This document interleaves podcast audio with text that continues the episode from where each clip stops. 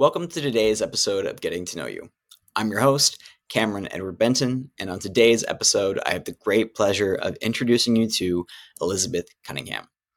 Elizabeth is a love coach, and she specializes in relationships that are polyamorous or some form on the consensual non monogamy spectrum. Um, Elizabeth is a absolutely delightful human being. She has one of the best laughs that I know, and she's a brilliant mind and an absolutely compassionate heart. Uh, one of the topics that we go into is how she managed to find herself in an abusive relationship and how she was able to navigate that and eventually escape it and really rebuild a life for herself after that. Uh, she shares really openly and vulnerably, especially as somebody who, you know, is also a relationship coach and even specialized in uh, how to help people who were in abusive situations and yet you know she still found herself in that situation. So we really dove into you know how that kind of situation can spiral in a way where people obviously don't see it coming because no one really chooses to enter an abusive relationship consciously. And so a lot of that can kind of like steamroll into something much larger. Uh, and she talks really powerfully and, and vulnerably about that and how she now uses that experience to help others and just continue to shine her own light more and more for other people. Uh, we also dive into, you know, her own experiences being polyamorous, coming out to her family about that, uh, when she started to discover that that was how she wanted to live for herself, and whether or not even polyamory is a choice or it's actually you know a form of orientation, just like homosexuality or heterosexuality, and how that uh, all works in her mind. Um, so, without further ado, I hope you enjoy this episode of Getting to Know Elizabeth Cunningham.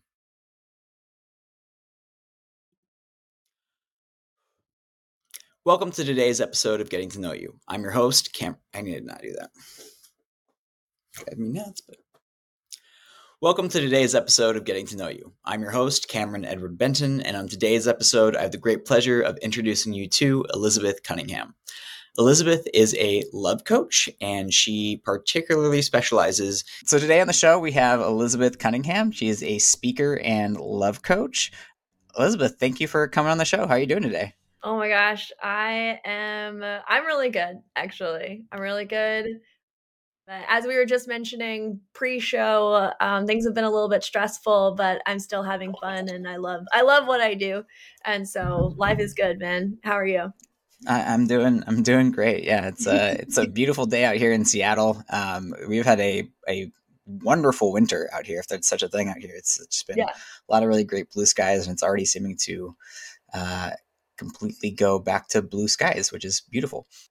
Yeah, well, maybe we could start the question there. Is that you know something that I've noticed from you, both your content and the couple times you've gotten to interact personally, is you do seem to just have this sort of like buoyant personality through through life. You're always smiling, and you have a beautiful, like large belly laugh, like for almost any moment. How did you? True. Is that something? It's gonna it's gonna come up. yeah, for sure. And bring it. I think we'll love it.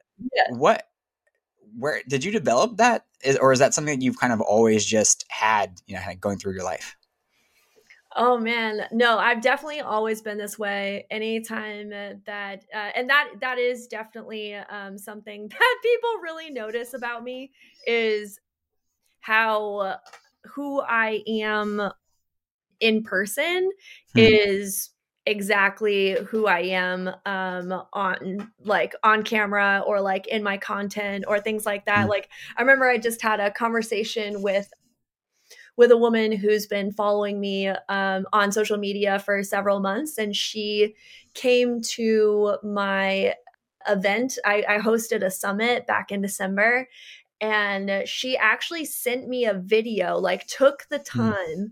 to send in a video testimonial of the summit and and she was like so i wasn't sure if elizabeth's enthusiasm was real based off of social media but mm. after going to this event her enthusiasm is actually 100% real. It's exactly who she is. Like mm-hmm. she just shows up that way. And it's true. I mean, I have a lot of energy, I have a lot of mm. enthusiasm. I just have a lot of fun. I have a lot of zest for life and I just mm. love I don't know. I love being like, why not? Why not love? We're here. Why not like love being here? You know? Yeah, yeah. No, I mean, I think that's a great, a great question. I think that's like, it sounds like you have it solved a lot easier than maybe a lot of us do. Where it's like a lot of us are like, well, why do I want to be here? Or do I want to be here at all? Yeah, a lot of question that people you know wrestle with. But yeah, that's so that's awesome. So you've always had that, and I want to say that that's a great like superpower to have throughout your life. Yeah, it is it is really interesting though because it is one reason why people people doubt it you know? Mm, and yeah. it's like a reason why people don't trust me. They're like oh well elizabeth must like be playing a game or want mm. something th- from me or you know something like that or whatever. Yeah. And i'm just like oh no i'm just this is just who i am. It's all good. Yeah. Yeah. Yeah no it's like an interesting like human phenomena where we like associate negativity as like being real and like mm-hmm. sort of mm. positivity as like something that you're putting on or is like short lived or whatever. Like I even remember somebody mentioning the fact that like, you know, when we talk about like we refer to, you know, somebody's like, oh yeah, you know, human nature will say that. And it's like this behavior that they did that was selfish or greedy or they stole or whatever it was or manipulative.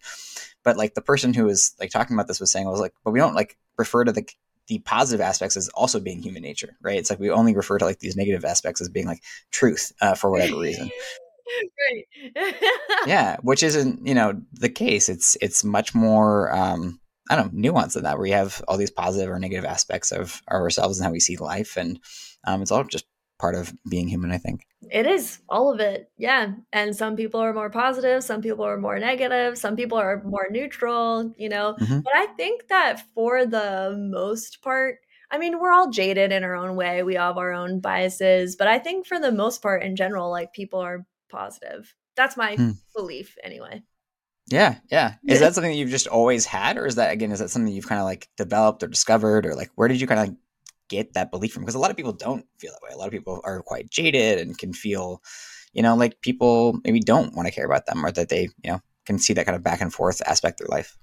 Yeah, well, I think that I've been, I, I mean, I've definitely been really fortunate um, in my life to grow mm-hmm. up with people who, not to say that like my past is like sunshine and rainbows or anything like that, mm-hmm. but I think that I I mean I grew up in an environment where I felt loved, I felt hmm. supported, um I felt supported in who I am, like my my nuclear family and then also our chosen family and some of our like um blood relatives as well hmm. have always been really loving towards me, really supportive hmm. of me, really supportive of who I am. And and when I say supportive of who I am, I mean that since I've always been this way, since I've always been positive, happy, mm. you know, all of this stuff. Like the feedback that I've got from my family is, oh, I really love that about you. Or mm. like, oh man, like I I love being around you. Or please always keep stay this way. Cause like the older mm. people in my life know how jaded people can get. Hmm. And so they'd be like, oh, you know, like, you know, stay stay this way, stay, stay happy, stay loving, stay positive. Um yeah. and then so when people like other people might say something like oh well you won't always be this way like i started hearing that especially when i got into mm. college i started hearing that from people yeah you did a lot in college for sure yeah where it was just like well people were like oh well once you get out into the real world then you won't be like this anymore and i was like okay well thank you for that. but it was my it's I think that again, like being really fortunate in like how my parents raised me is that like my dad especially was always someone where it's like you have a choice on hmm. who you get to be. Like that wasn't necessarily like his words specifically, but mm-hmm. he was always challenging us to think critically and think for ourselves and to not necessarily believe everything that everyone is telling us and to really examine and look at what we think is true hmm. about the world. And so uh, when people say things that are, you know, contradictory to what I believe um, or what I see, like I'll consider it. I'll be like, huh, interesting. Like I remember having these thoughts in college when people started saying this to me and being like, huh, interesting. Why would they say that to me? Hmm. You know, and I'm like, well, one reason why they would say that to me is because that happened to them. You know, they got really jaded. They got, you know, mm-hmm. things happened to them in their life and they got burned or like things like that. And they decided to become critical because of that. And so then I've decided, I was just like, well, if if and when that bad things are going to happen, you know, because like yeah. life inevitably happens.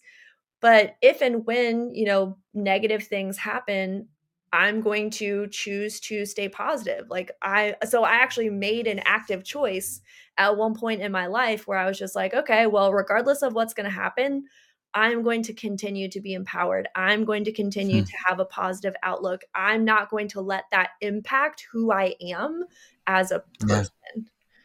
Awesome. Yeah, I mean that's such a great gift. I mean, I honestly I would love to circle back to um, your your dad and your relationship with your with your parents because it sounds like you had a very like special kind of relationship in that regard because I think a lot of us don't you know a lot of homes can be challenged or troubled or even if they have great parents they're maybe not necessarily encouraging people to you know sort of create the life that you want which it sounds like your your dad and was sort of kind of priming in you from the beginning of just like you know how do you want to live life and how do you want to you know what do you want to believe and how do you want to live from there yeah, totally. So my dad actually passed away this past oh, wow. April. Um, so that was 10 months ago now. Wow. And so I have a, a couple stories about that. So first is at his funeral. So my dad was one of those people who um really lived life right now. Hmm. Like he you know he wasn't someone like he grew up in a in a era you know he he was born in 1954 and so he grew up in a time where it's like you work hard and then you provide for your family. And then when you retire then you can have fun. Hmm. and my dad just didn't believe that. He was just like i'm just gonna have fun and live life now because he also had a lot of people in his life who when they retired they they either didn't they they died before they retired or when they retired they only had a few more years of life. And so he was like i'm going to live life right now because what if that's me? What if i die before i retire? Or what if i don't live very long after i retire? So i'm going to live my life right now. Hmm. and so in, in doing that he built this entire worldwide community. He was a rugby player. and so he started two clubs, two rugby clubs in Lincoln, Nebraska. wow. Uh, back in the 19 early 1970s so he was he was 20 so 54 mid 1970s Wow. He started the first two clubs, rugby clubs in Lincoln, Nebraska. And then from there, he continued to play rugby until he was 60, I don't know, three, 64, wow. 65, something like that.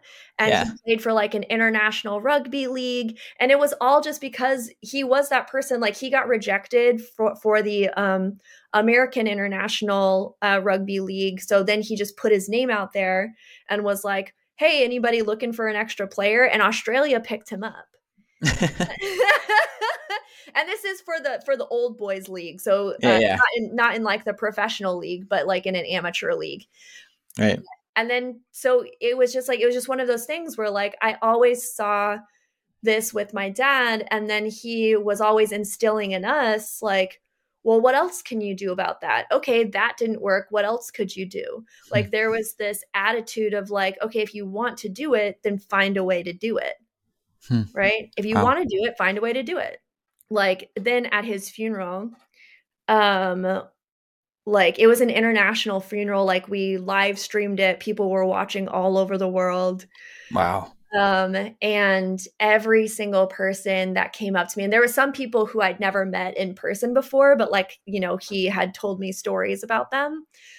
Mm-hmm. and there were some people that came up to me and they were just like your dad had the most positive attitude of hmm. anyone ever. Like I could, and like multiple people came up and spoke about him and were just like, you could always count on Jim Cunningham for hmm. being, for having that positive outlook, for having, for having the, um, the ability to see something else that was possible even though it was like cuz like he he got lung he was diagnosed with lung cancer originally and then um, a couple years later he was diagnosed with or excuse me he was diagnosed with throat cancer originally. And then a couple years later he was diagnosed with lung cancer. And then he hurt his hip. And so then he couldn't he, he was in like a biking accident. Oh because also even though he was diagnosed with throat cancer and lung cancer he was still doing bike rides to raise money for kids cancer research oh jeez.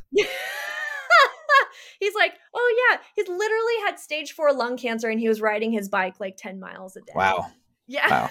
That's incredible. He like uh, got in a bike accident and then so then he couldn't ride his bike anymore. Mm. and then eventually he got diagnosed with prostate cancer and then he oh, died oh, wow. a couple months later. But this happened uh, this all happened over like a period of 13 years.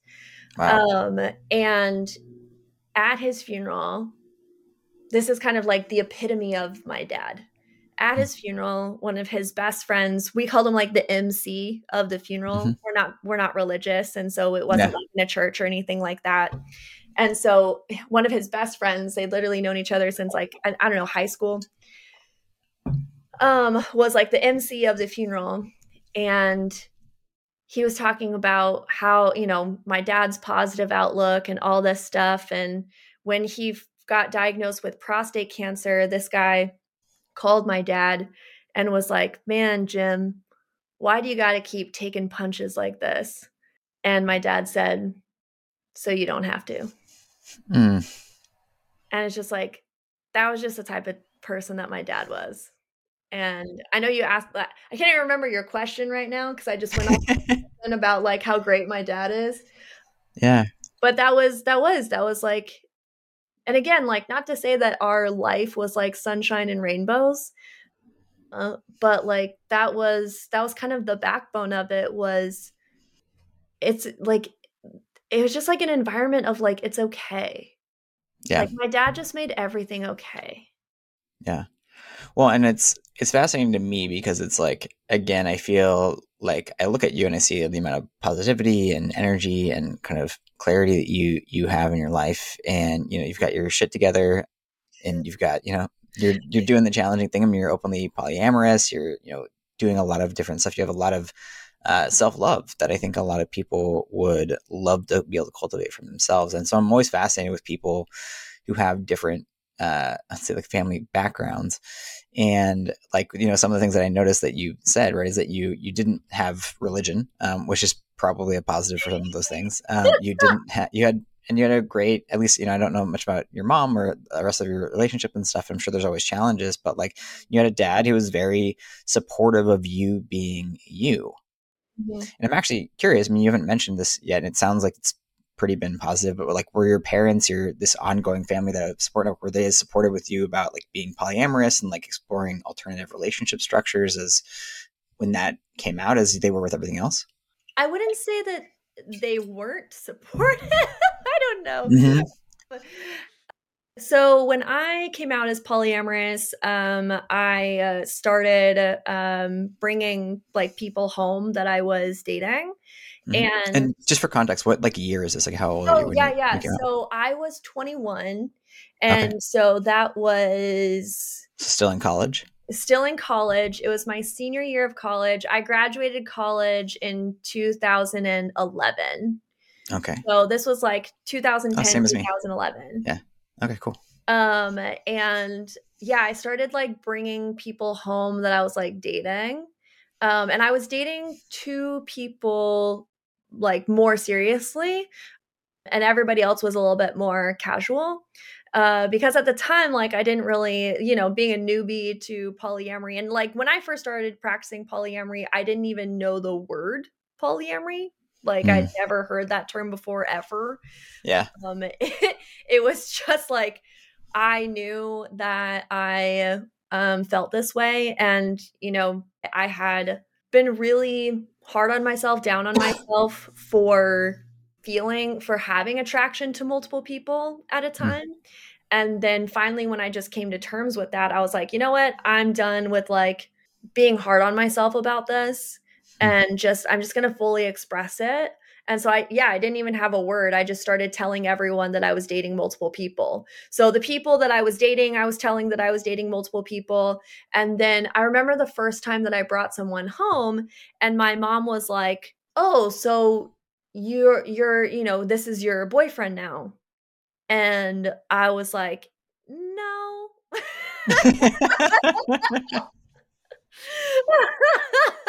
I was like, um, no.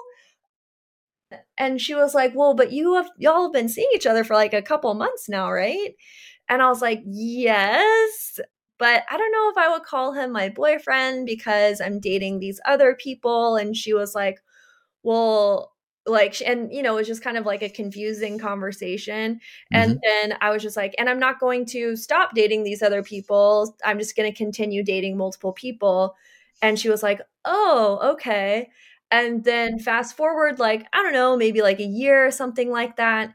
And she was like, she was like, oh, well, you know, eventually you'll settle down and Mhm. find someone. And I went through this phase too, and blah, blah, blah, blah, blah. This was also around the time that I told her that I didn't think that I was ever going to have kids. And she also told me that that was a phase. But, and, Mhm. and then, and my dad was like pretty chill with all of it. But like, Hmm. My dad, for as empowering as he is in like every area of my life, he didn't necessarily ask or want to know about my dating life. Like that was Hmm. just something that was not of no interest to him, but he just didn't that was something that we never um we just never talked about. Hmm. Because, and I think that for him he just didn't know he didn't know how to talk about it with me. That this is my guess because again, we never talked about it. And Yeah. so it's just like he either didn't know how to talk about it with me or he just didn't want to. He just didn't want to know. Like he just didn't want to have those conversations with me.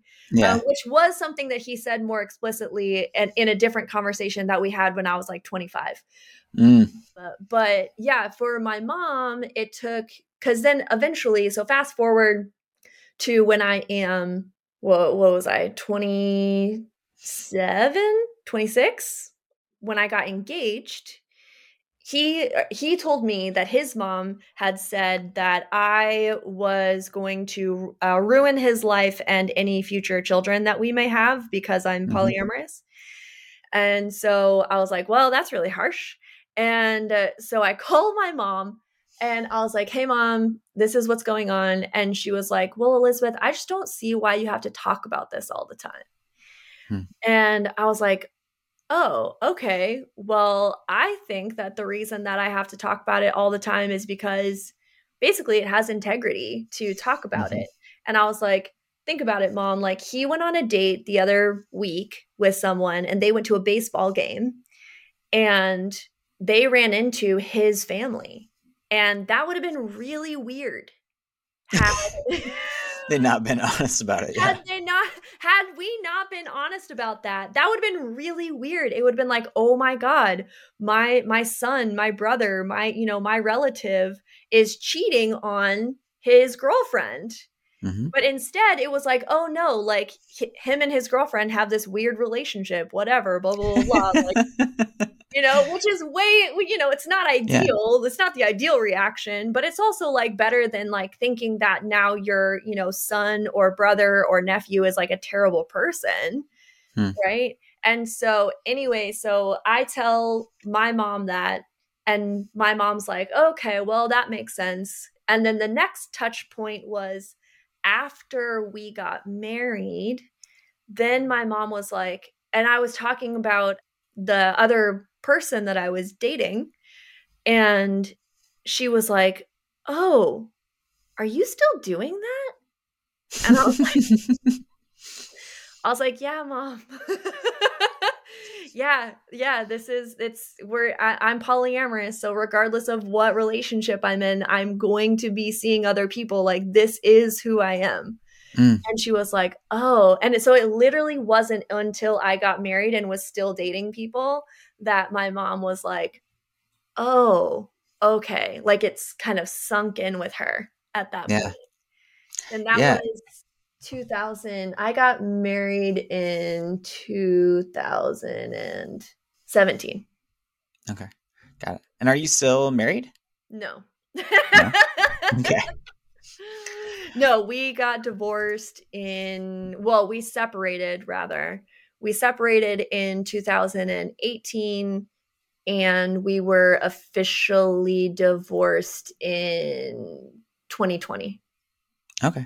Got it. Yeah. Just because I'm, I'm curious, a lot of, I think, pushback that you'll hear, right, with polyamorous relationships is like, oh, it's like that doesn't work. It, you know, whatever it is. And I, I've seen some information that it's like, you know, polyamorous and monogamous relationships succeed and quote unquote fail um, just as equally as each other. Mm-hmm. And I'm just curious, like, what was it that you found at that point in your life that led to that relationship uh, like ending? Was it just a matter of like, were you guys just not wanting to both continuously practice polyamory? Was there something else that was going on in between you? Do you think like poly like affected that that relationship in particular, or like what what do you think kind of happened or developed in that regard?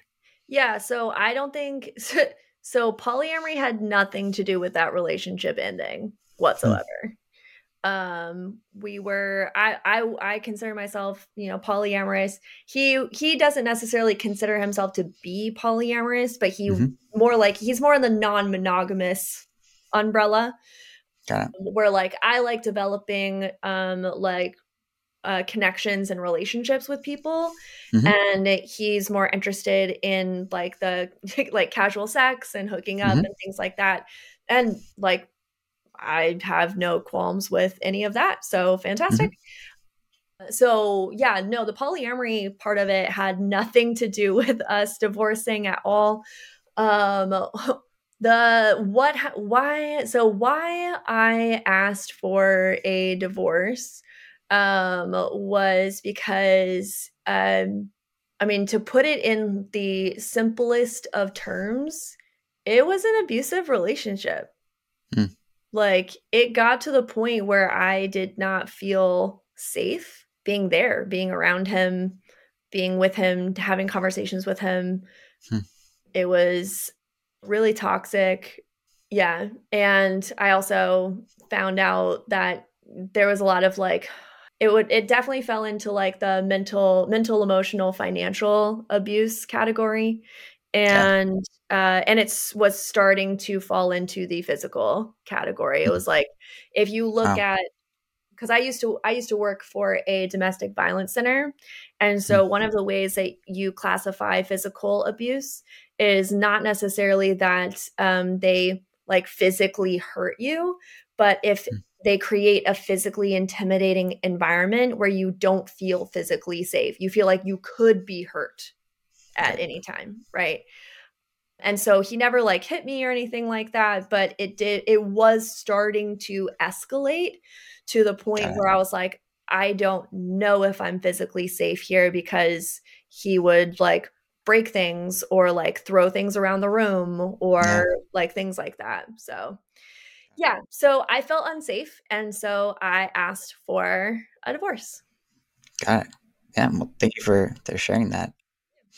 Yeah, if it, if it's okay, I'd love to actually ask a couple of, of questions about that aspect, especially relating to kind of I would say like ending up in a more abusive relationship. Mm-hmm. Um, you know, one of the things from sort of the outside looking in, whenever I find you know various friends or um, just people that I've met who have been in these situations, I'm always like, how do you end up in that? Because it would seem like from the outside, right? It's like, oh, well, wouldn't these things be obvious? Like looking mm-hmm. in. So how does how does like or how did you i would say i could say ask generally but even just you personally how did did that something that like like there were little red flags to look out for or did just suddenly there's like some sort of a, a shift in the relationship or personality or is like how did you end up kind of escalating into that situation yeah, so I'll talk about that in like a personal perspective and also a um, professional perspective as well. Sure. Is because I did used to work at a domestic violence center. I yeah. was in community education and outreach. I used to educate people on exactly what domestic violence is because you you would you would think like oh well I would never end up in that situation because I'm smart enough to see if someone's hurting me or not. Um, but that's not how domestic violent relationships work. That's not how abusive relationships work. It's not like on the mm. first date someone punches you in the face. Like if on a first date someone punched you in the face yeah, you wouldn't see them anymore. like, you, know, you wouldn't you wouldn't be there at that point. Yeah. You wouldn't be there at that point. Yeah, exactly. Yeah. But like that's not how it works. Like how it works is um there's the the period of like, you know, there's the honeymoon period just like any other relationship. There's a honeymoon period and like oftentimes in abusive relationships, the honeymoon period is like really romantic. Very mm. full of chemistry. That was that was definitely like the case for me. Where it was like really romantic, full of chemistry, you know, like he would it was almost like he would just like do anything that I like wanted or could think of or like would even surprise me with things that I wouldn't even think of. Like I I remember I said I, I really love stand-up comedy. Mm-hmm. And he bought me tickets to one of my favorite stand-up comedians that was coming to Seattle. Wow. And um and at that point like I wasn't like super sold on dating him. Mm-hmm. but, but that was something that I was like, "Oh man, like he really like cares about me and like how what a sweet gesture and like yeah. all that, you know, where it, it was just like things like that where I was like, he kept showing me that he was interested in me in these kind of bigger ways. Mm-hmm. And so, and then we ended up doing this uh, like personal development course together. Hmm. and that was then, and then we started taking these seminars together. And that was something that really bonded us. Like we were hmm. like doing this shared thing together. We were in my in my eyes, we were like learning and growing together and learning and growing as people. And yeah. it really felt like, oh man, like I'm I'm in a relationship where we're on the same page we're mm. growing together. Like this is what i want. Like i want to be in a relationship where i'm growing with someone. And that's when we started talking about the possibility of getting married. Uh-huh. um because i was just like wow like now we have these tools and we're growing together. And yeah. like this is this is all lining up. This is so perfect. Um and, and is there any sort of like red sorry to interrupt just real quick. Yeah. So how far when you're going to the personal growth courses like how far into the relationship are you? How many years or months is that at that point? Yeah so at this point it was a little over a year and at that point there had been red flags. Mm-hmm. and that's why i was like not really sold on dating hmm. him. Um but then when we like we'd been dating like on and off for about 10 months at the point where we we took this course together. Mm-hmm. But then when we took the course, I was like, "Oh, well, it like eliminated all of those red flags for me."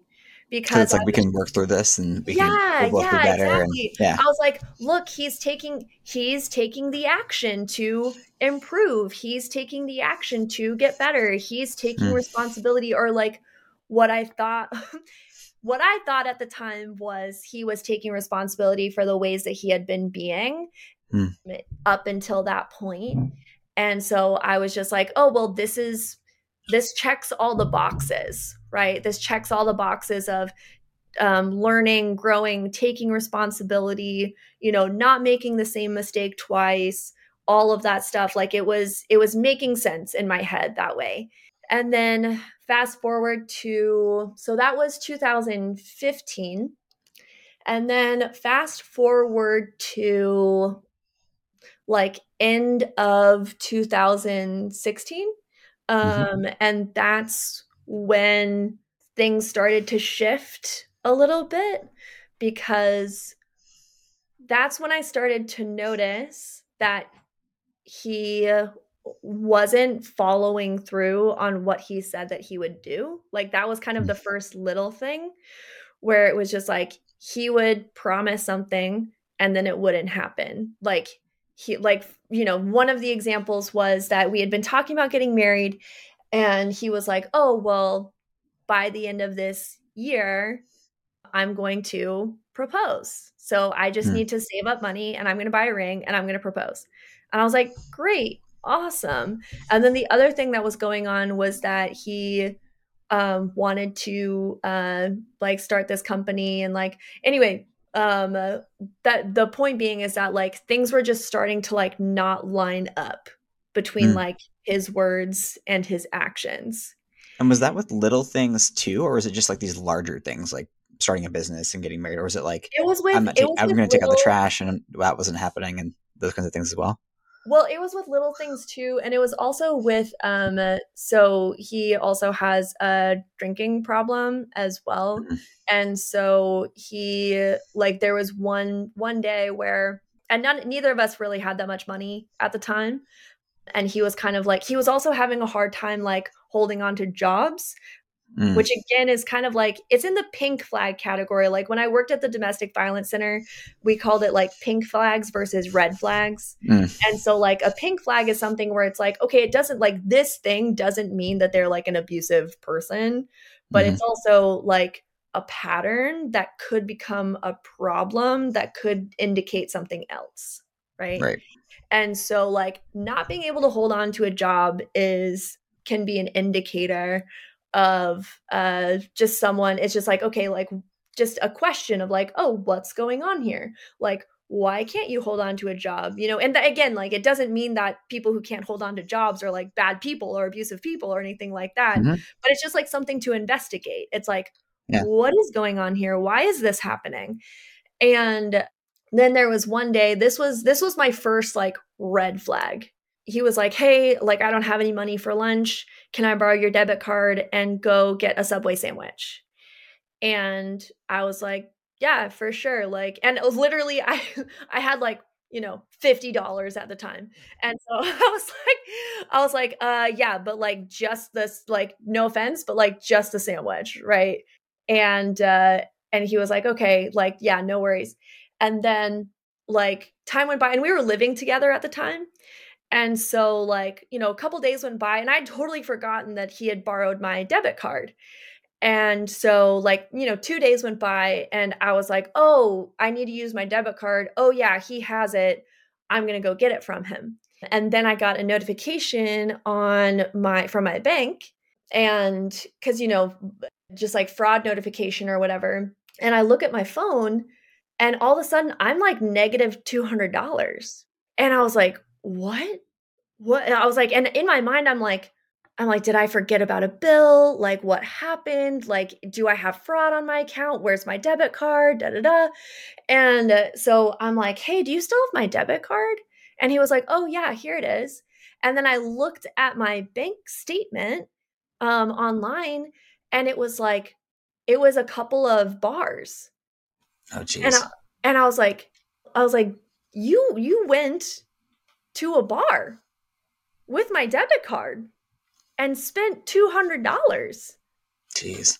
and he was like oh no I didn't and I was like no you did It's like I literally see the statements on my debit card. Yeah. yeah I was like I was like what are you talking about you didn't you literally had my debit card you just handed it back to me from Yeah. your wallet Jeez.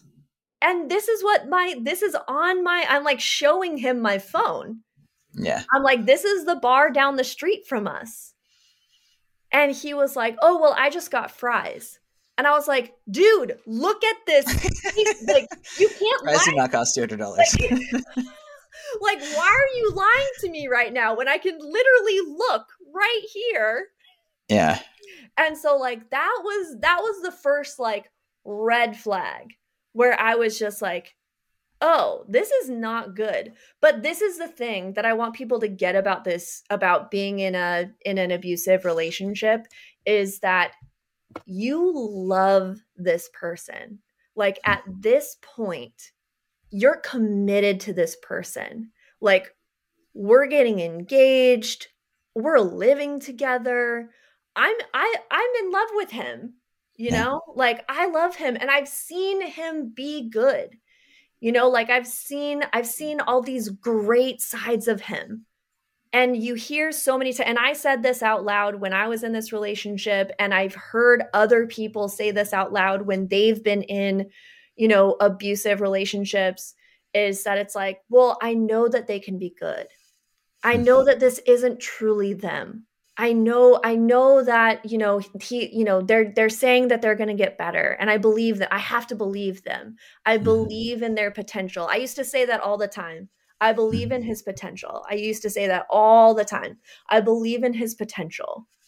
But then he would do stuff like that, you know? Mm-hmm. And then it started to digress into like being verbally abusive, like it started to digress into like name calling, putting me down, mm-hmm. Saying that, you know, I was the problem or that things that were happening in our relationship were my fault Wow. or that our money situation was my fault or if only I would do this and da da da like it started to it just started to take like and especially like we got married um in 2017 but it was just like a smaller ceremony and then Yeah. we were going to have like our bigger wedding in 2018 Hmm. and then so like between our smaller wedding and our bigger wedding it just kept getting worse Yeah. you know like things kept happening with like it being really tense in the house and like to the point where like even my cat was sick Mhm. and well technically it was his cat but but the cat the cat was sick like the cat was starting to like lose fur Oh wow. um, because the house was so tense, so stressful. Uh, And yeah, it just like got to the point where the the point at which something shifted in me because we we did we had our whole big wedding Mhm. 2000 you know june 2018 we had this whole big wedding beautiful it was awesome beautiful wedding bad marriage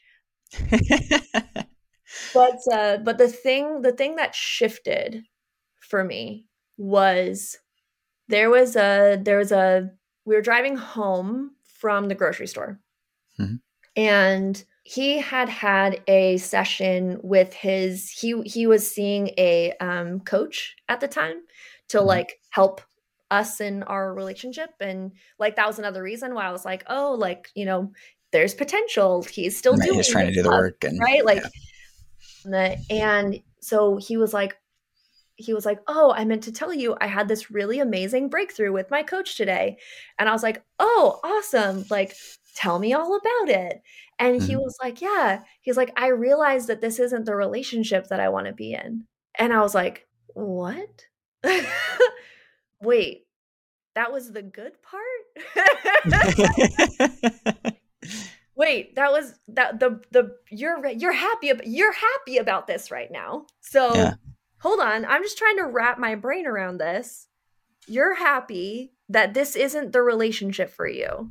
Okay are you breaking up with me right now? Like are is this is this a divorce conversation? Like what are we talking about right now? Mm.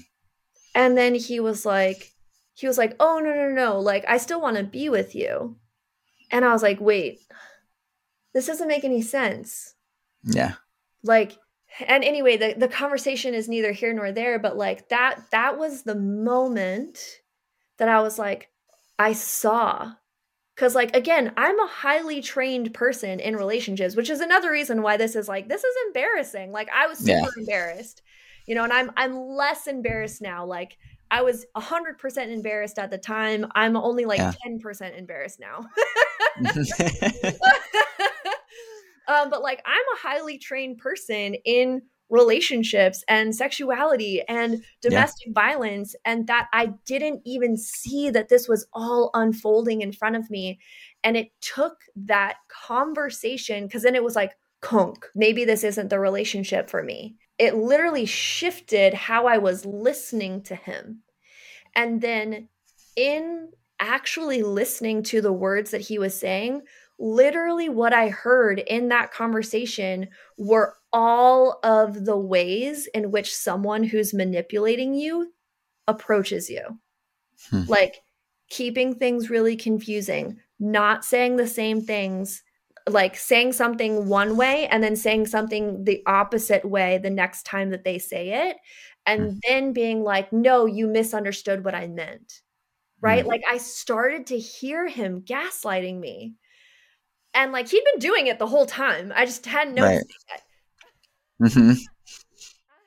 I I because I was listening to him through the lens of this person has potential. We can work through this. I know that this can work. That's how I was listening to him. And right. So it's almost like he's confused, and so that's that's why some of his stuff is like challenged. He's going through problems, so that's right. why he's having these things. Versus like, oh no, this is like some sort of level of intentional manipulation. Yeah, absolutely, hundred percent. And so all of a sudden, I was like, oh my god, I hear it. Holy shit! And so then from that conversation, so I call my mom, and my mom, by the way, had sent me a letter um, when we first when he first moved in with me. Hmm. She sent me a letter that was like, Elizabeth, I really think that this is a bad idea. Hmm. Like in like it was like a three page letter.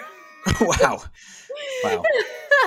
it was a three page letter about how she was concerned about me, how like the things that she saw in our relationship because she could hear it, mm. but I couldn't hear it at the time. Mm. And so I call my mom and I'm like, Mom, this is what just happened. And she was like, okay. And at this point, she was still, because again, like my parents are so supportive. Like, right. regardless of what their opinions are, they are like, okay, if this is what you want, Elizabeth, we're going to support you in that. And that's what she had told me. She was like, look, I have my opinions about this, but I love you. I'm going to support you. Right? right. And so she's still operating and I'm still operating inside of, okay, I'm in this marriage now. So she says, okay, Elizabeth, what if you call his mom? Because at that point, by the way, I had made amends with his mom, like from that previous conversation. Like mm. his mom and I actually had a really good relationship. Okay, cool. She was like, so my mom says, call his mom. You're married now but you have a tribe of people. She's like, you just married into a new tribe. And so use your tribe. Hmm. Call his mom. You know, she's been with him his entire life. And so see what she says about it. See how she mm-hmm. handles, you know, this stuff. So I did that. I call his mom. Hmm. and I don't I don't want to like oversimplify the conversation that we had, but basically mm-hmm. it was yeah, he's been that way for a really long time and we were hoping that you would fix that. Like oh, that, wow. wasn't, that wasn't like verbatim what she said. Right. Um but like that was kind of the sentiment. Wow. Like but she would and and it wasn't like it's your problem or anything like that. Like i don't want to paint right, like, right right. like i love this woman. Like she's an incredible woman and um i love her to pieces. I think that she is like ridiculously compassionate and kind. But like it was it, it what it felt like to me was yeah we've never really been able to figure that out either. Wow. Yeah. And uh, so i was like okay. So then that kind of put me on this several month long journey of what is actually happening in my relationship.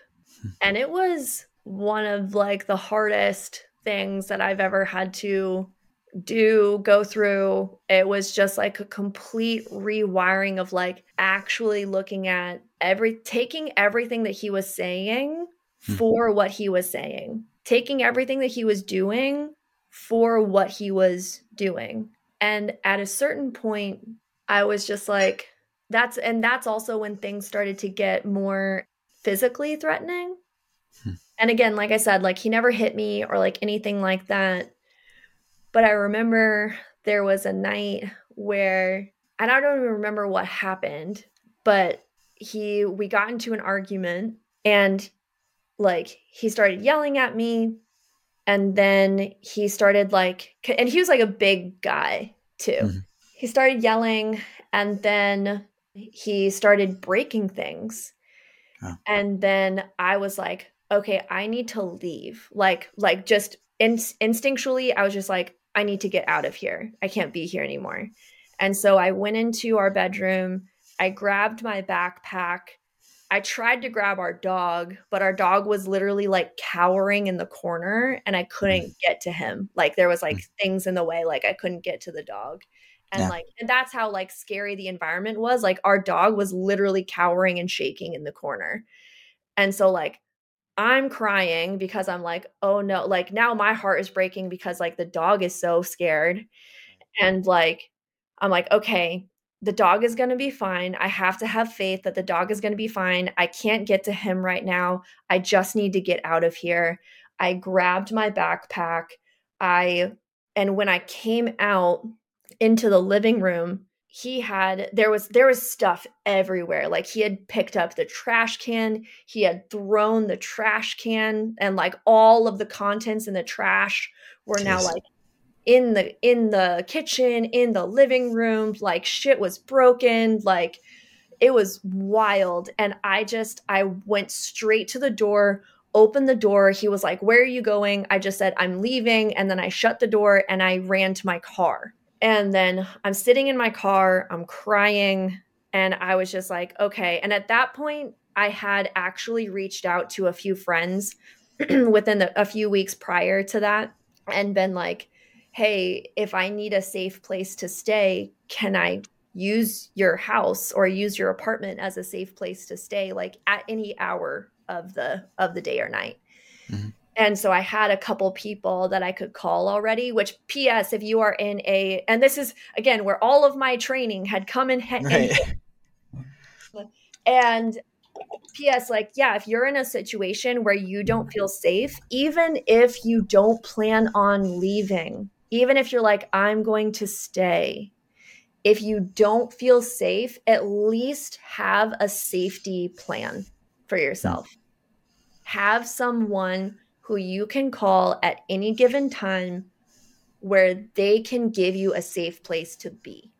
And so that's what I had done within like yeah, the past like 3 weeks of this incident. And so I start calling my people. The person who answered was one of the guys I was dating at the time. Mm-hmm. and I call him, I'm crying. It's like one o'clock in the morning. And I was like, hey, can I come over? And he was like, yeah. And then drive to his house and just like completely broke down, just like oh. crying. He just like held me in his arms and it was just like polyamory for the win. Uh, yeah.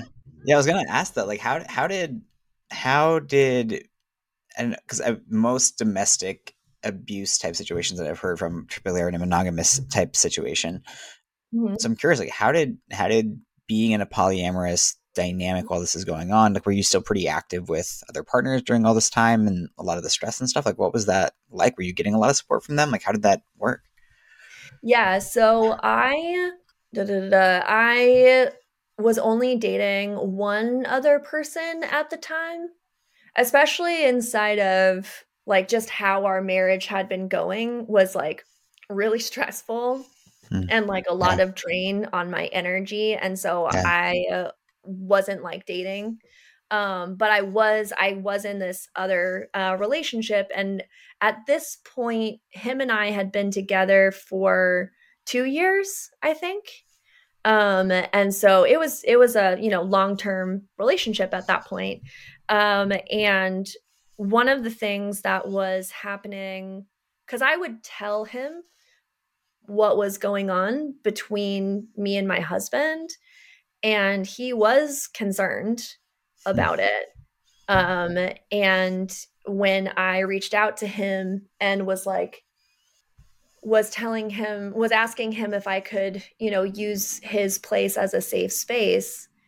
he was like yeah of course and he had actually had a sister who had gone who had been in an abusive marriage oh, wow. and uh, so he was fairly familiar with holding space for people he loved who were in situations like that. And so he also knew because one of the things about like holding space for people who are in situations like this, it's really hard because the thing about being in an abusive relationship is that you don't have a lot of autonomy in that relationship. Like you don't have a lot of autonomy, autonomy, like you don't have a lot of choice. Um, and or you or, or that's how you feel right? right it's a perception of it yeah yeah and and so when people try to help and they say something like oh well you should do this then number one you're also not giving them any autonomy, any room for mm-hmm. their own choice. And you're also putting them in a position where now they have to defend their relationship or defend the person that's hurting them. Hmm. So it's like, if you're like, oh, well, he's a jerk and you just shouldn't be with him, it's like, oh, well, he's not a jerk all the time. And like, da da da da. And now, mm-hmm. now I feel like I need to defend myself. And so now you've put me in a situation where I can't talk to you about how I'm actually feeling because now I feel the need to defend myself. Right. Yeah. And so he already knew that. and so when he was like holding space for me, um, he was just like, he would tell me, you know, that he was concerned. He would be like, okay, well, if you need me to do anything about that, I'm here for you. Like that's that's what he would say. He would say, if you need me to do anything about that, I'm here for you. I care about you. Hmm. This, you know, I'm concerned about some of the things that are happening. I know that you can handle it. And if you need me, I'm here for you. Hmm. And so I reached out to him, and then therefore he's like a really safe space. Um, and so I reached out to him and I was just like, yeah, um, if I need a safe place to stay, can I come over? And he was like, of course. And so then, and then I ended up utilizing that that night. Yeah. Wow. Wow. Yeah. And so then from there, you is that basically the the beginning of the end at that point where you're kind of like moving towards the separation and the divorce? Yeah, like at that point, it was like we're done. In yeah. my mind, in my mind, right. like obviously there was still like conversations to be had and you know all the things, but like, yeah, all the other but, stuff that goes along with it. but in my mind, at that point, it was like I can't stay. Yeah. What was that that like for you to kind of get to that point? I mean, like you mentioned, you you're somebody who operates very positively. You have all these supportive parents and things. You're pushing sort of the boundaries of what's possible with relationships with polyamory. You're a love and sex and relationship coach, and doing all of these things. And like you already mentioned, there's there can be I want to say like a lot of shame that comes up, right? It's like this is your, you know, profession and sort of you're in this like position. You're also like trained as domestic violence, uh, you know, specialist and yet you're in this situation like how did you almost like deal with that like, with those emotions and the shame and the kind of the the, the negative stuff internally that can come up with that kind of thing? Yeah i mean um it was a lot. It was really hard um and i did not deal with it well at first.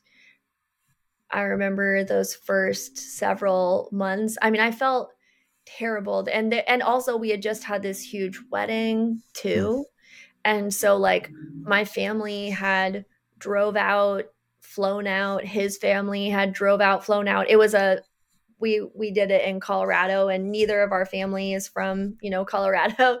And so everyone had to like you know displace themselves to be there. And my wow. parents had just spent all of this money and like you know you when you have a wedding you make a promise to you're making a promise for your relationship in front of your entire community right yeah. in front of every single person that you love and so it's not just that like this is my livelihood but it's also like these are it's like breaking for me at the time it was like breaking the trust of all the people i love hmm. like that's what it felt like and that was the most devastating part for me. Hmm. I felt like I had betrayed every single person that I loved. Hmm. And it was hard. it was embarrassing. It was a lot of shame, a lot of guilt. And I remember standing in my so he moved out in I, I asked for a divorce in October. He moved out in November. And I remember standing in my living room like some sometime after he moved out, I you know, a couple weeks, I don't remember the timeline necessarily, but and but I just had this moment of it was actually, you know what?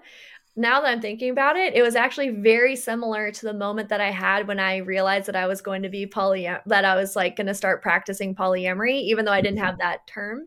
Yeah. but it was very similar to that moment. Yeah. I was just like, okay, I can't live every single day telling myself how terrible of a person I am. Like, I can't, that is, this is not a sustainable way to live. Mm-hmm. And so again, taking all of my training as a as a coach and being like, okay, like what's the issue here? Like what am I what am I most afraid of? What like if I had to name the problem, what is the problem? And I was like, I don't trust myself.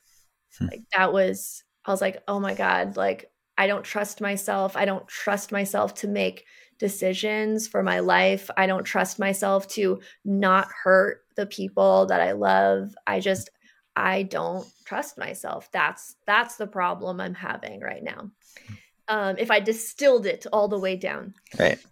And I was like, okay, um, what is so what's missing or or what is what's the way like this this is one of my favorite coaching questions. What's a way of being that you really wish that you could be that you that you haven't been able to be hmm. What's a way of being that you wish that you could be that you haven't been able to be and i thought about it for a second and i was like well i haven't been able to be peaceful mm. um uh, there's a lack of love and then i was thinking about like how did i really like ways that I felt in my relationship that I wish that I didn't feel. And one of them was that he would say things to me that, like, when I got really excited about things, like, he would put down the things that I got excited about. Mm. Or like, or not support it in some way, or he would do the gaslighty thing where he would support it for a while, but then eventually turn it around on me and tell me why I was, you know, terrible for feeling the way that I did. Mm. And so I was like, you know what's missing for me? You know how I wish I could be? I wish I could feel celebrated. I wish that I could just be celebrated and fully loved for exactly who I am. Hmm. That's how I want to be. And so I took that and I was like, okay, what would I need in order to feel fully celebrated, fully loved for exactly who I am? What would I need? and then it's so funny because it's always the problem is always the answer mm-hmm. but and i was just like oh i would need to trust myself. Right right. And so i was like okay well that's that's what i'm going to go to work on. I'm going to go to work on trusting myself. Hmm. and so that was a journey for me after my divorce um, for several years. And i can you know like it's gotten to the point now. So that was you know end of 2018 where i had this conversation with myself and it was probably into like 2021 when i had this moment where i was like oh i can really trust myself it was it was was that august it was like august 2021 and i had this moment where i was like oh i can really trust myself to do this it was hmm. like when i was i had created a six figure business at that point. I, you know, was getting to the point where I was like being able to like generate clients and things. And I was like, wow, I can really do this. And it was like I had gained that trust and confidence in myself. And not to say that like I never waver, yeah. um, but like it it took several years of a lot of inner work I know the way that I just framed that, it sounds like a lot of accomplishments. Ask yourself was, one question and, and just take off from there. Yeah. But it was just, but it was a lot of inner work. Yeah. Yeah. And it was just like, but that, but that was the moment where I was just like, anyway, that, that kind of goes into a different story, but I remember that moment too. Wow. Wow. Cool. Well, thank you so much for sharing all that. I mean, that's like so insightful to, I don't know, just hear about that type of experience. I'm curious, is there anything that like, you know, looking back or like as you look back on that type of relationship, is there anything that from your own experience you would say like, oh, like to I don't know if you were talking to yourself at that age, maybe before you're getting into that relationship, to like to look out for certain things. Was there anything that you could have, in retrospect, been able to detect, or do you think you would have like, no matter what, you sort of would have ended up sinking into that kind of relationship? On the one hand, I'm to say something like super cliche and cheesy, um, but that's kind of that's kind of how I roll. My my first business coach ever said something to me or rather it was a group group business program so he wasn't just saying it to me um but he said if i could take away all of the suffering from your past everything bad that's ever happened to you everything negative that's ever happened to you he's like if i could take it all away would you let me and i was like no i wouldn't i think that the things that have happened you know, because that's not like the only thing that has had me suffer in my life. Sure. Yeah. I think that when we look at, when we take on life as what did I learn from this? And this is the biggest, the biggest lesson that my mom has ever taught me ever. And she still asks me this question anytime anything happens. She goes, Well, what did you learn from that? Because life is going to have pain and suffering. No one has a life without pain and suffering, just like no one has a life without joy and happiness. So, if we're going to inevitably have pain and suffering, are we just going to be resigned about that? I guess you could. Some people are. But it's also like, what if you use that? What if that helped you be a better person? What if you grew from that? What if you use that experience to be able to help other people? Wouldn't that be a beautiful way to continue to live life? And so that's how what I feel like I've done with this experience and like and other experiences that I've had. It's like, well, now I have this really relatable experience uh, to to be able to share and like help other people you know? Yeah. Yeah. You have that real world yeah. wisdom. Yeah. Yeah. So, and I think that what I would say to people who are like, you know, and I do want people to avoid, you know, abusive relationships. I don't want you to mm-hmm. go into an abusive relationship just so you can come out on the other side stronger. Like don't yeah. don't don't put yourself through that, please. um this is that the first advice is more for people who've already been through that situation yeah, and you can't sure. you can't undo the past right? Um uh, but for someone who is like wants to avoid that situation i would just say like trust yourself trust your instincts. Like there's a maya angelou quote which is when someone tells you who they are believe them just believe them. Just be like, oh, okay.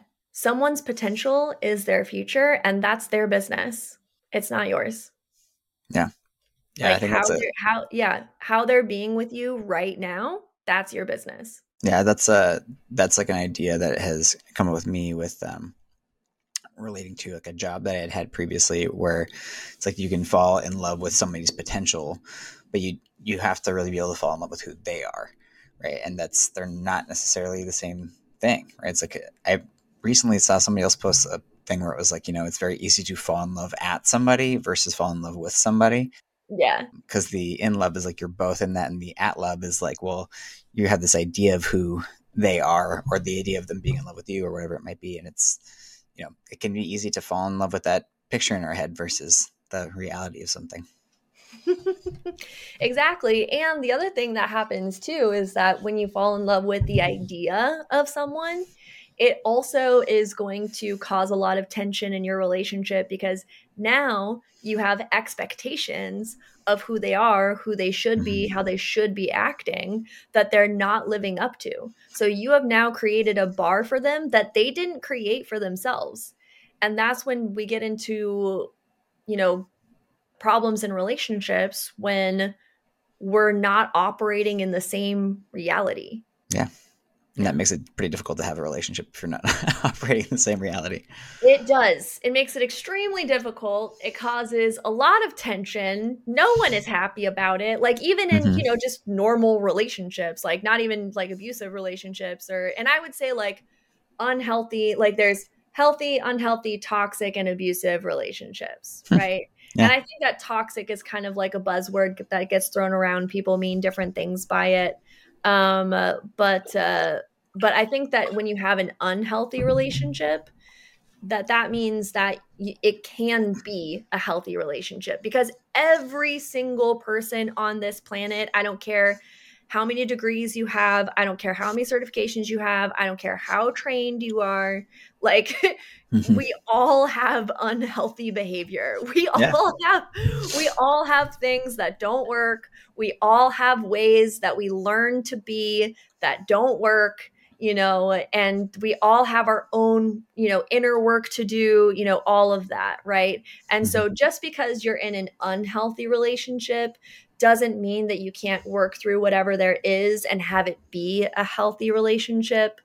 Um, and so also just recognizing like when where when it falls into abuse is that it's a pattern of behavior that continues to happen no matter what you do and that there is like if you if you're in a relationship with an abusive person then uh, they're not going to change. Like their behavior doesn't change no matter what they say.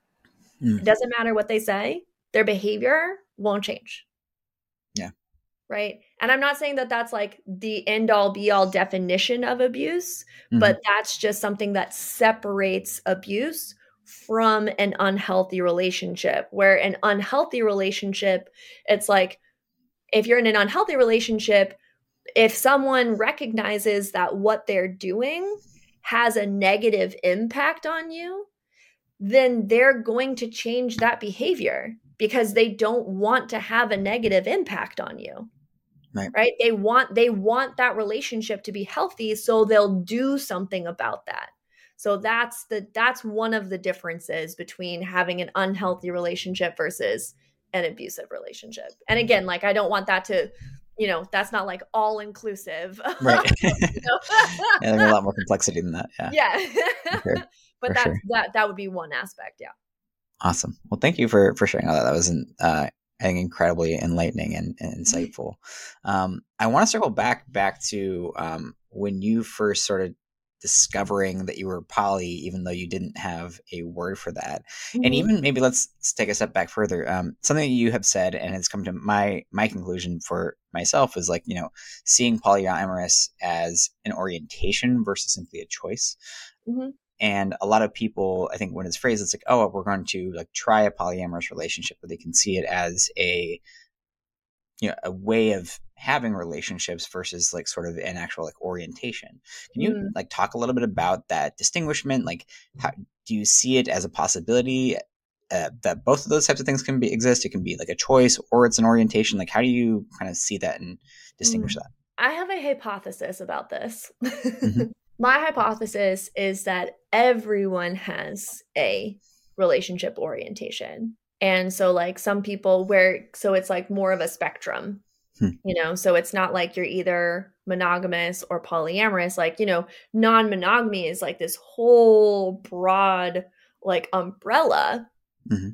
where, you know, you could be monogamous and then maybe on this spectrum, like, it starts at monogamy where, like, truly, you know, that person who is monogamous like that is that's what makes them most fulfilled and happy is to have mm-hmm. one person for as long as possible maybe even their whole life you know and they're just like that just lights up their whole world right and so mm-hmm. you might say that that person their relationship orientation is monogamous and then all the way down the line to you know maybe on the other side of the spectrum is like relationship anarchy i don't know mm-hmm. Yeah. can you can you share what relationship anarchy is for those who do not know that term? Oh, yeah, for sure.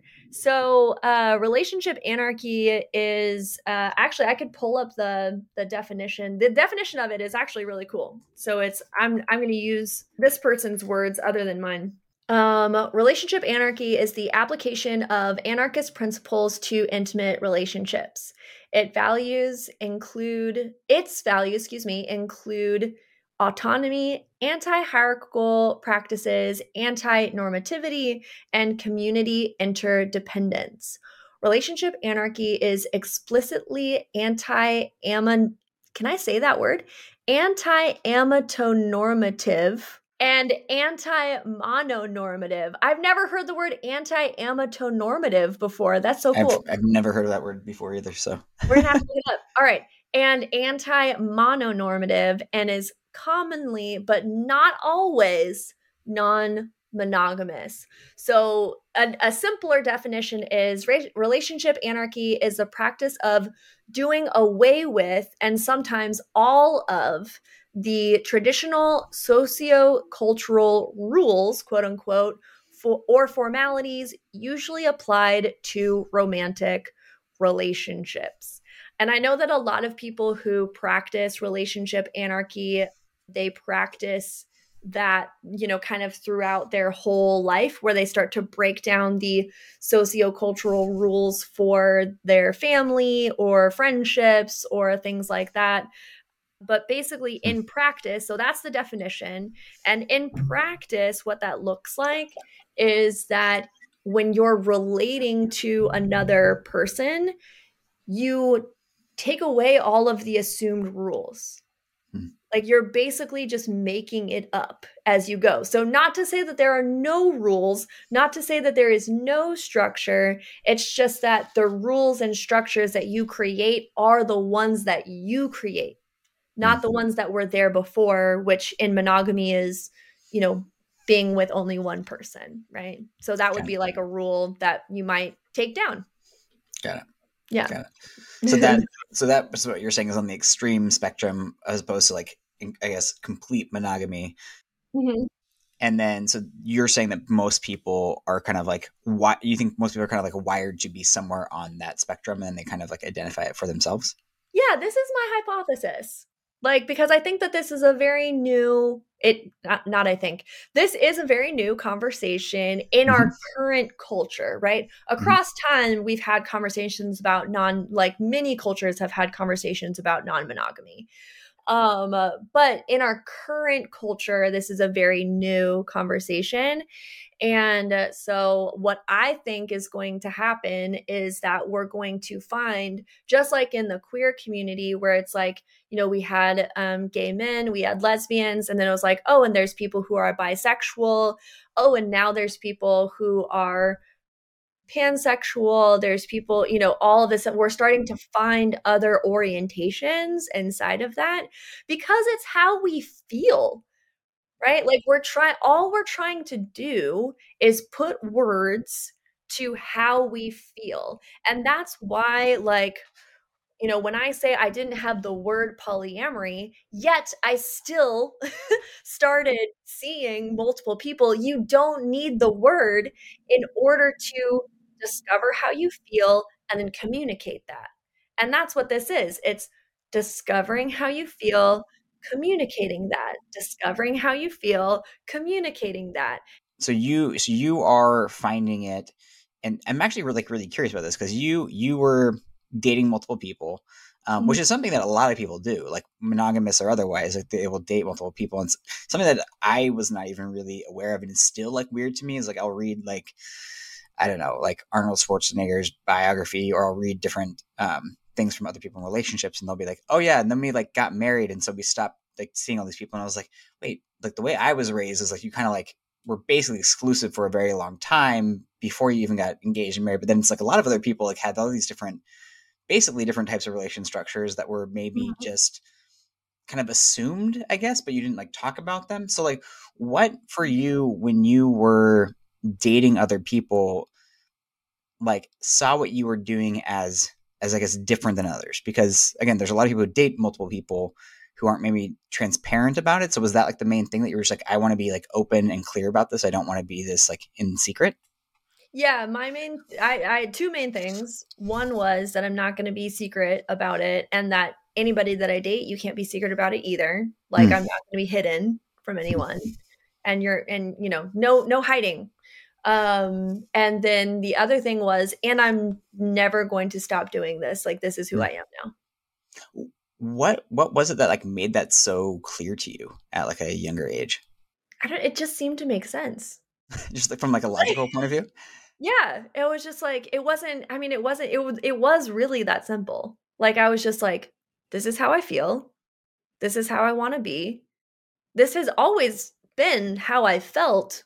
So most likely this will always be how I feel. So this is what I'm going to do from now on. Got it. And so I guess to to uh, ask more clarity on that, were you in like monogamous relationships before that you were like, oh shit, like I had feelings for somebody else now and I don't, I want to have both of them, but like you didn't know how to navigate that early on? Like, how did you start to, I don't know, I want to say like see that as being important, I guess? Yeah, no. Well, I had, you know, from from the time that I was like 13, I Mhm. knew that I had multiple feeling or or feelings for multiple people Hmm. at the same time. And at the t- like a, when I was like 13, I was like, well, I just need to choose someone. Mhm. And that kind of sucks. Like I remember that. I remember like I had a crush on like these three different guys at the, at this time and they were all kind of interested in me too and but then I just had to like choose one. Hmm. You know, like I couldn't be with all all three of them.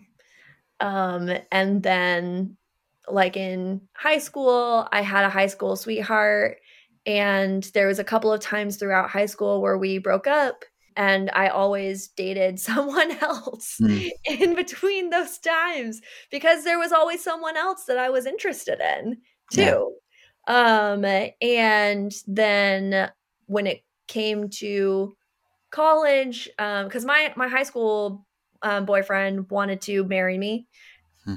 He was pretty adamant about that. Um he had proposed several times. Oh, wow. yeah, yeah, it was uh it was a thing. And then and like he had it all planned out. He was like, "Oh, we'll get married. We'll live in the marriage housing on campus because he was also going to go to the same college that I was going to." Mhm. And I broke up with him I think like the first week of college. and we had already kind of been talking about the possible like, you know, I was just like, "Oh, I don't know how I feel about this." I don't want to mischaracterize this. This was like 15 years ago. Sure. Yeah, I get you. But basically like i broke up with him um, at the beginning of college and what i said to him was if we stay together i'm going to cheat on you. Because i knew that i wanted to act on these strong feelings that i had. Mhm. and i was like i don't want to cheat on you so we should break up. You know because that was again that was my in my mentality was you're either monogamous or you're cheating. Hmm. And so i was like well i don't want to cheat on you so therefore i can't be in a monogamous relationship Yeah. and so then um, I actually ended up like, I don't know, six or seven months later, I met this other guy and we ended up dating for like two and a half years throughout college. And that was at that point, I think it was like the last year or six months of our relationship.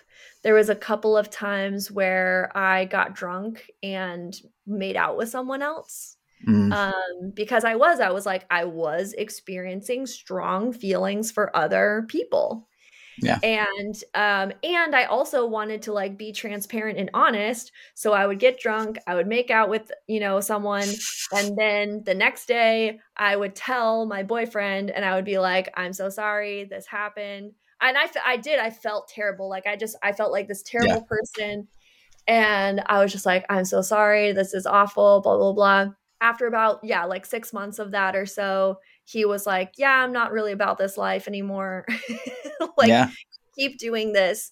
This is not what i signed up for. I'm out and broke up with me which like you know fair fair Yeah. point to him obviously. Like yeah that's not what he signed up for. He didn't want to be like randomly cheated on like anytime that i yeah.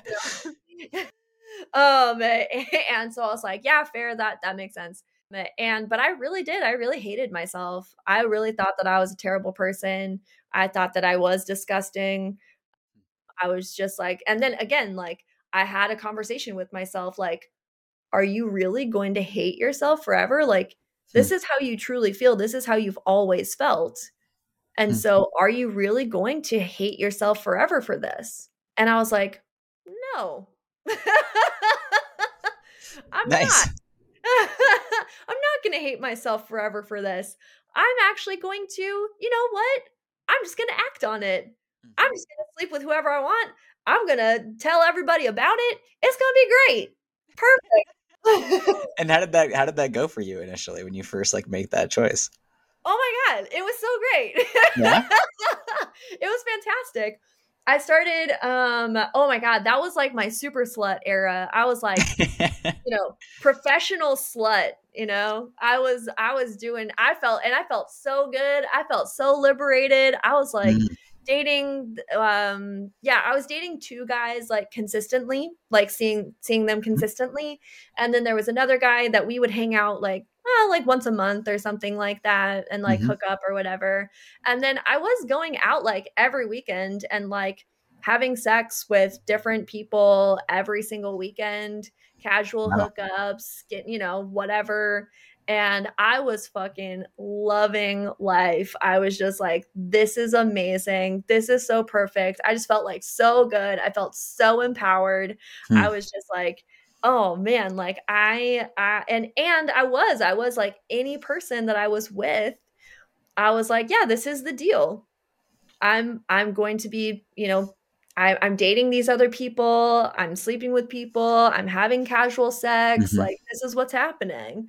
And so if you're on board, hop on board. If you're not on board, no worries. You don't have to. You can find Yeah. someone else who will work better for you. Yeah. But, and yeah, it was a blast. Oh, and did you have any anyone that you were like looking up to in this space, like any sort of mentors or guides at this point, or No. like books that you had read? It was just like full on cold turkey, just like jumping into this. Full on cold turkey jumping in. Wow, wow, that's amazing. That's And incredible. then- yeah, and then it was it was a couple months into it that I so I was studying gender and sexuality. That's Mhm. like one of my degrees, right? Yeah. And then I was also taking these uh, classes outside of school. They were called the Sexual Education Committee uh, classes, and so about I don't know three or four months, four months um, into this, they had a poly panel. And so they had a whole panel of people, four, they had four people, had four people who were polyamorous. And they just shared about their life and how they feel and how they go about relationships and all this stuff. And I was like, oh my God. I was like, now I have a word. I have Mm. a word called polyamory. Yeah. Oh, and I'm not alone. I was just really content on being crazy for the rest of my life. You know, I was just Mhm. like, well, this is me. You know, I'm just going to be Elizabeth the super slut forever. Um, um but uh but yeah like i never had a word for it and so and then they i also heard of the book the ethical slut Mhm.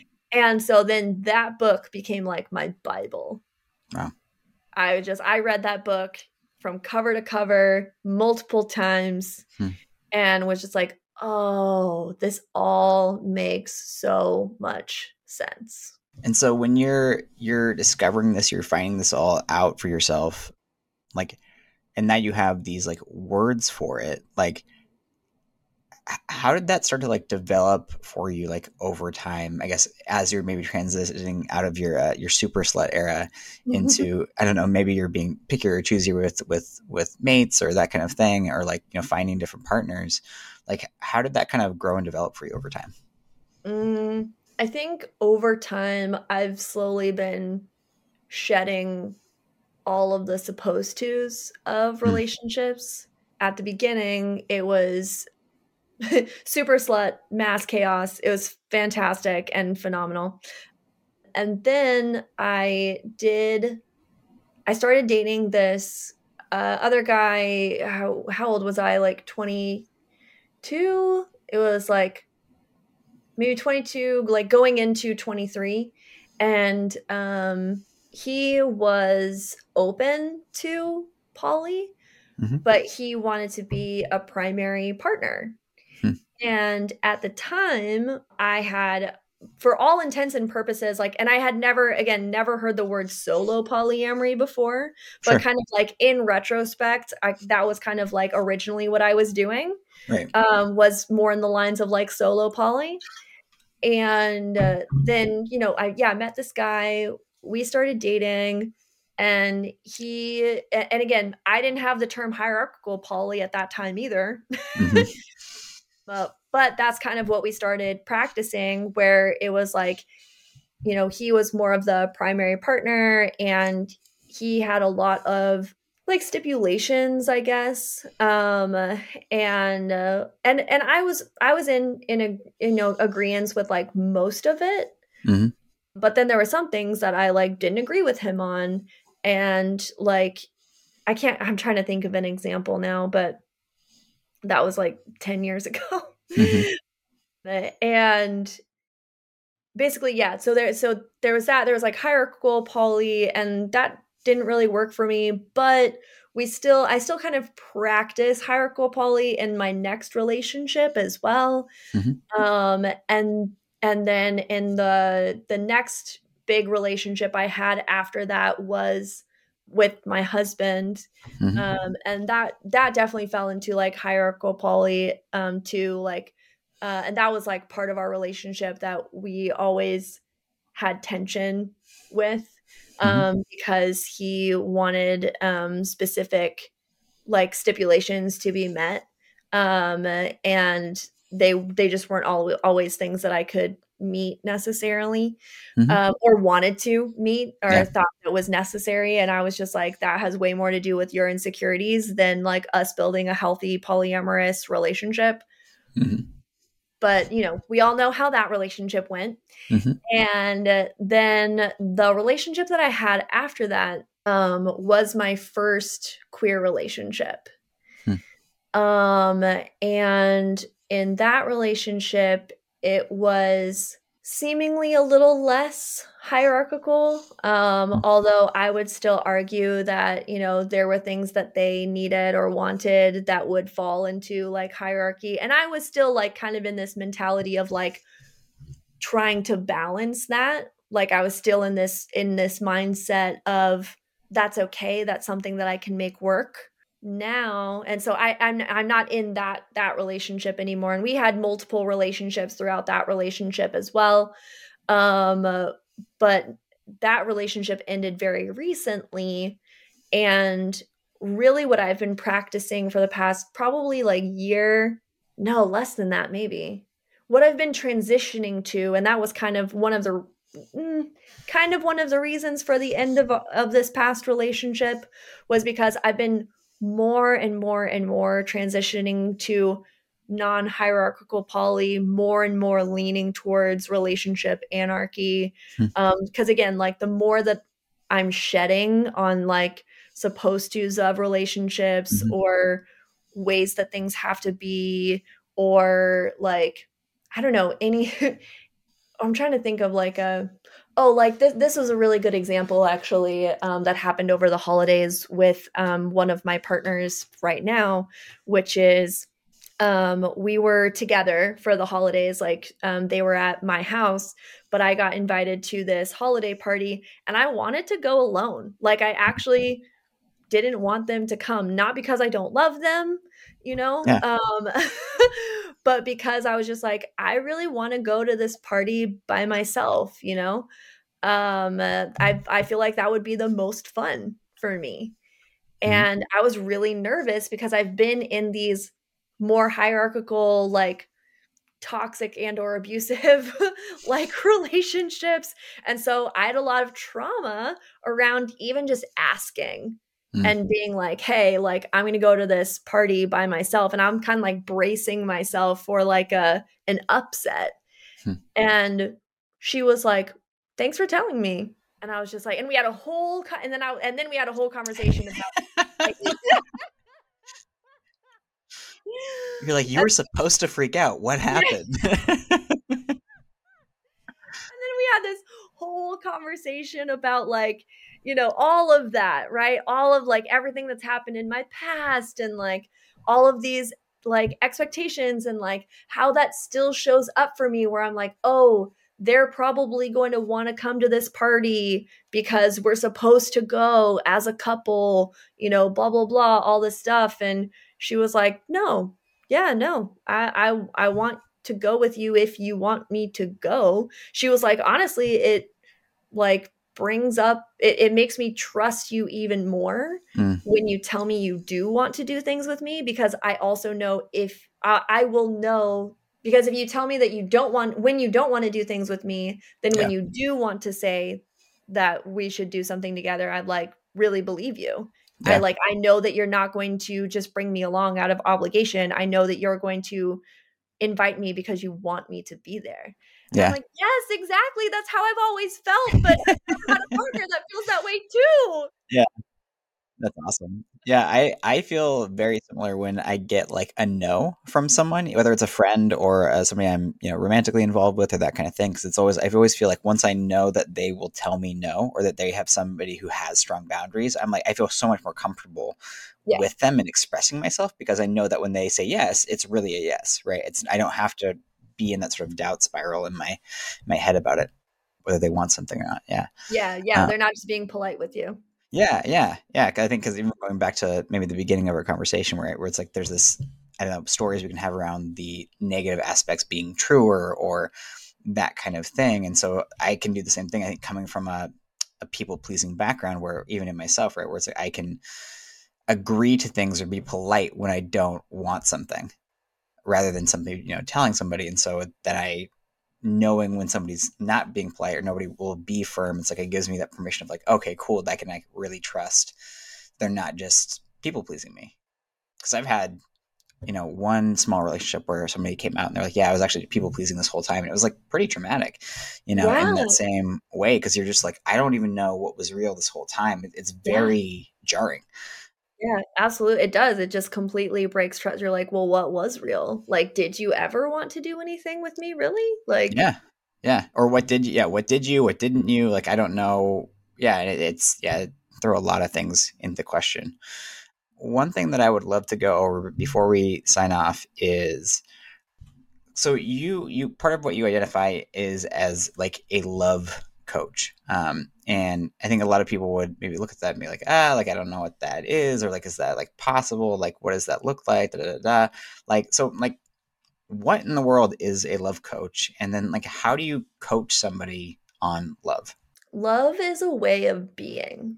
You know, when you, when someone walks into a room and you can feel their energy, like someone walks into a room and you're like, wow, that person is like really interesting. Or like, or someone walks into the room and you're like, wow, there's something going on. Like, ugh, is Mhm. that person okay? Like, is something going on on with them? Like, you could say that that's like that's how they're being, right? They're being a certain way.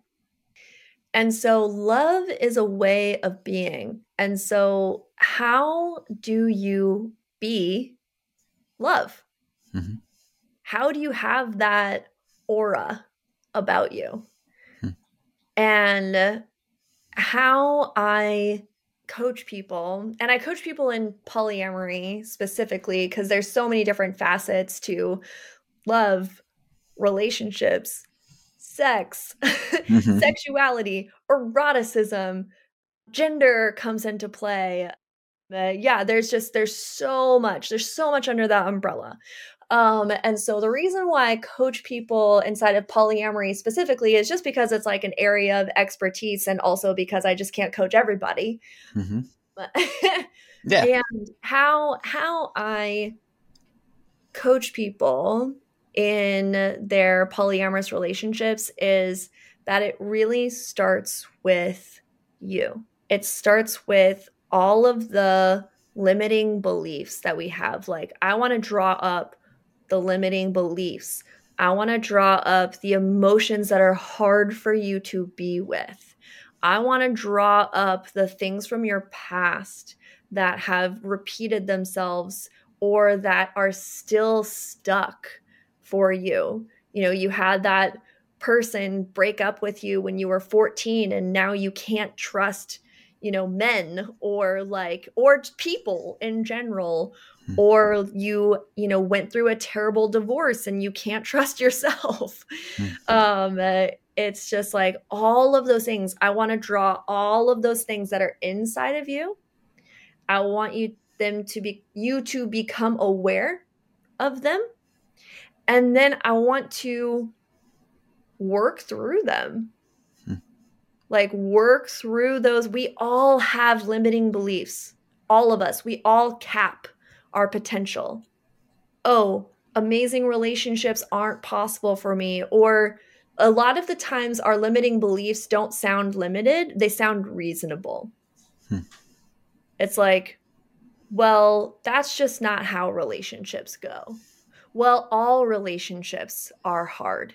Oh, no matter what type of relationship I'm in, it's going to be difficult. Well, I date men and men are bad at communicating, so I'm never going to be in a relationship that has good communication. Hmm. so, limiting beliefs sound reasonable, they sound justifiable, and they're bullshit. but we all get bought off by them because all of us have similar limiting beliefs. And so your limiting beliefs sound really good and sound really real because other people will agree with you. Our limiting beliefs keep us stuck because other people help us stay there because they believe the same things that we do. And so I help people see where they think they're fine. mm. and they've actually limited themselves. Hmm. It's like, no, I do, I actually don't believe you. I am the voice in your life that says I don't believe you. Yeah. I don't believe you when you say, "Oh, I date men, so therefore relationships are always going to be annoying or tricky or hard or have miscommunication." No, bullshit. Absolute bullshit. Like I want you to believe that you can have relationships with men that have great communication, where you do get your needs met, where things can be easy. You can have a relationship with a man where things are easy. Got it.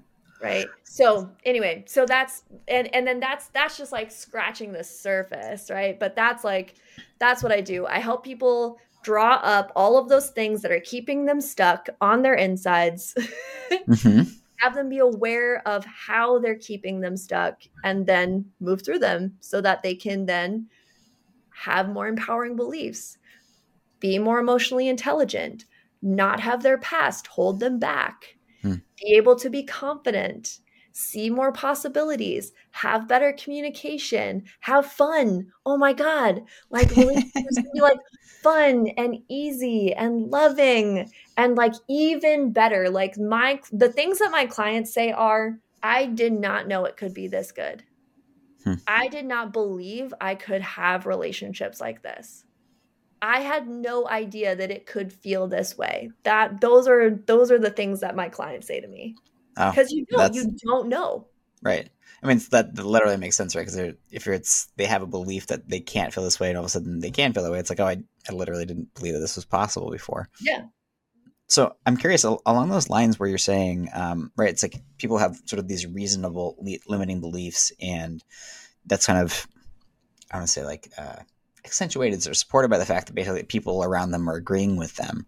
Mm-hmm. like for someone who is changing a belief system about themselves that is now going sort of I want to say against the grain of the people around them, like what kind of um, kind of support or like how, how does a person like maintain that I want to say for lack of a better word like faith or like that belief in something that's not seen yet uh, like throughout that? Like how do you how do you maintain that level of of courage I guess practice.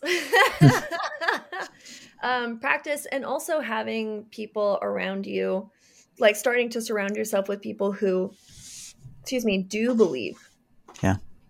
that those things are possible. You know that's like again just tooting my own horn here. Um, yeah. but like with the community that i've built with the clients that i have it's like now we have a community around us that believes in the things that are possible and like and can see when we're limiting ourselves right? So mm-hmm. like being able to see when you're limiting yourself because you're going to keep doing it because you're human. Mm-hmm. and but being able to see again the awareness part is so so so key. And being able to like be like oh i just said something that was really limiting. What's that?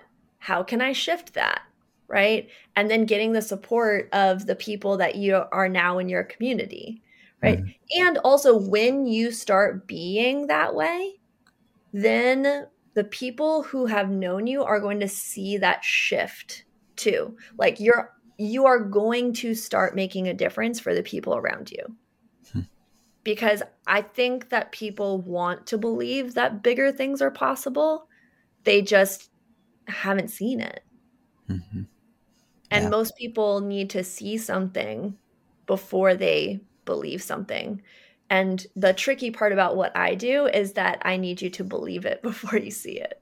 Yeah. Yeah. Yeah. I mean, Kierkegaard, I don't know if you ever studied philosophy, but that was his whole thing was like, you know, this idea of taking a quoted the term the leap of faith, right? It's like literally you have to believe something and trust that it's going to end up that way. Um, that's mm-hmm. sort of mm-hmm. how you whatever you whether you create something, whether it's a relationship or change something in your life, you have to take that, that leap. You um, do. You absolutely yeah. do. Awesome. um, well, Elizabeth, this is such an absolutely fantastic conversation. Thank you so much for jumping on and sharing. Um, like, where can people find out more about you? To if they want to follow you or check out any programs that you do, like, where can people find out more about you? Yeah, thank you. Uh, so my website is Elizabeth Ann cunningham.com. That's Elizabeth with a Z, Ann without an E, and then Cunningham. And then my Instagram handle is at ELZ Cunningham.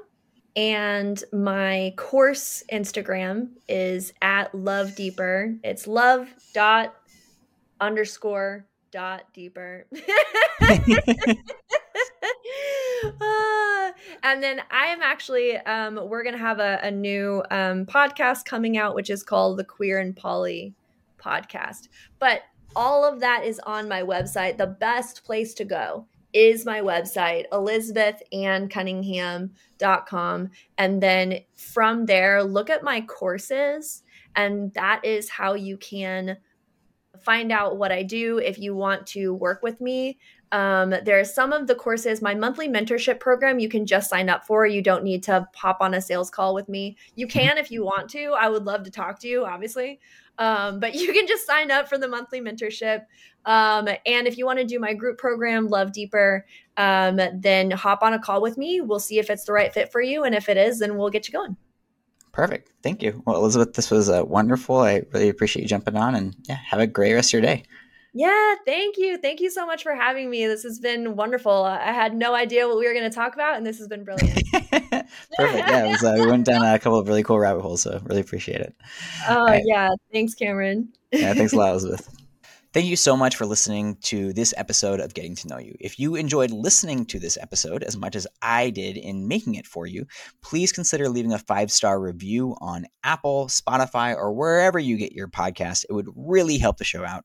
Additionally, if you'd like to stay in touch, consider following me on Instagram at Cam Edward Benton. That's Cam, C A M E D W A R D B E N T O N on Instagram and YouTube if you want to follow the show on there as well. Once again, thank you from the bottom of my heart for listening, for taking the time, for being curious. It means the absolute world to me. So thank you from the bottom of my heart.